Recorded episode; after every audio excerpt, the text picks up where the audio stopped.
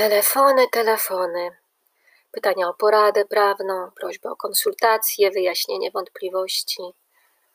I wszystko byłoby świetnie, bo zwrócenie się z problemem prawnym do specjalizującego się w ich rozwiązywaniu prawnika jest najlepszym możliwym pomysłem. Byłoby, gdyby te prośby o konsultacje nie bywały anonimowe.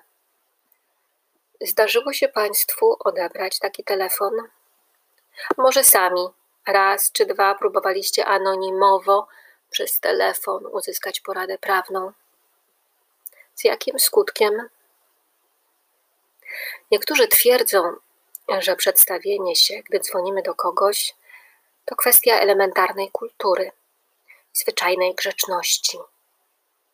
Są tacy, którzy postrzegają anonimowe prośby o poradę jako próbę wyłudzenia nienależnego świadczenia w postaci nieodpłatnej porady prawnej.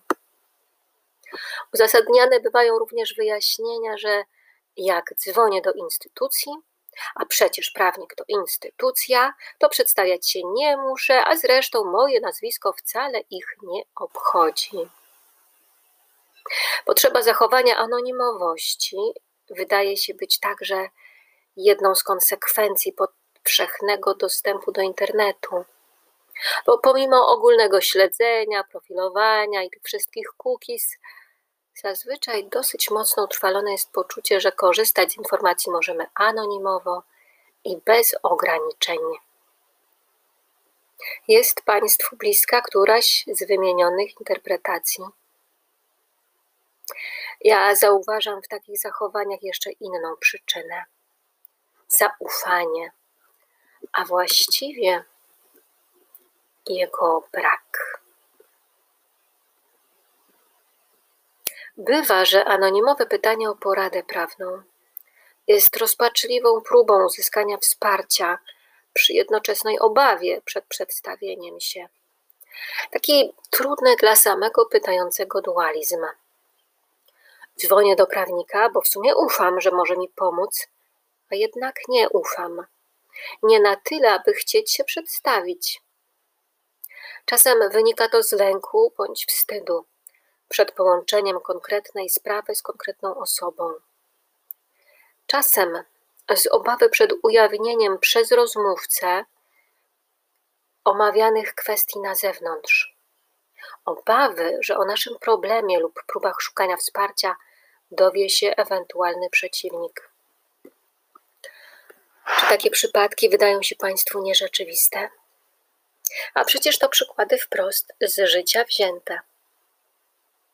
Wydaje się, że takie postawy mogą wynikać z głębokiego niezrozumienia charakteru pomocy prawnej świadczonej przez radców prawnych i adwokatów.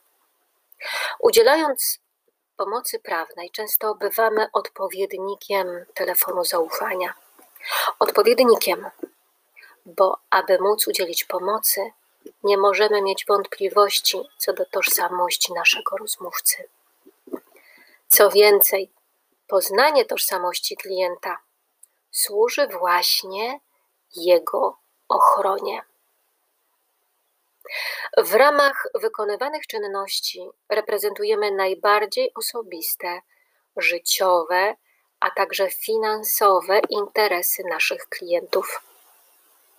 Gwarantujemy, że w tajemnicy zostaną zachowane wszelkie informacje, jakie uzyskamy w związku z udzielaniem pomocy prawnej. Gwarantujemy też, że nikt, kogo interes prawny może kolidować z interesem prawnym naszego klienta, nie uzyska od nas pomocy prawnej.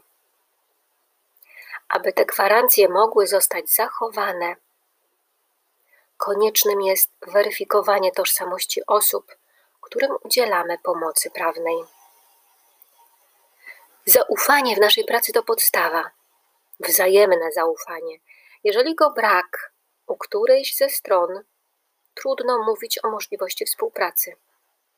To zasadniczy powód, dla którego odmawiamy udzielenia pomocy prawnej osobie anonimowej.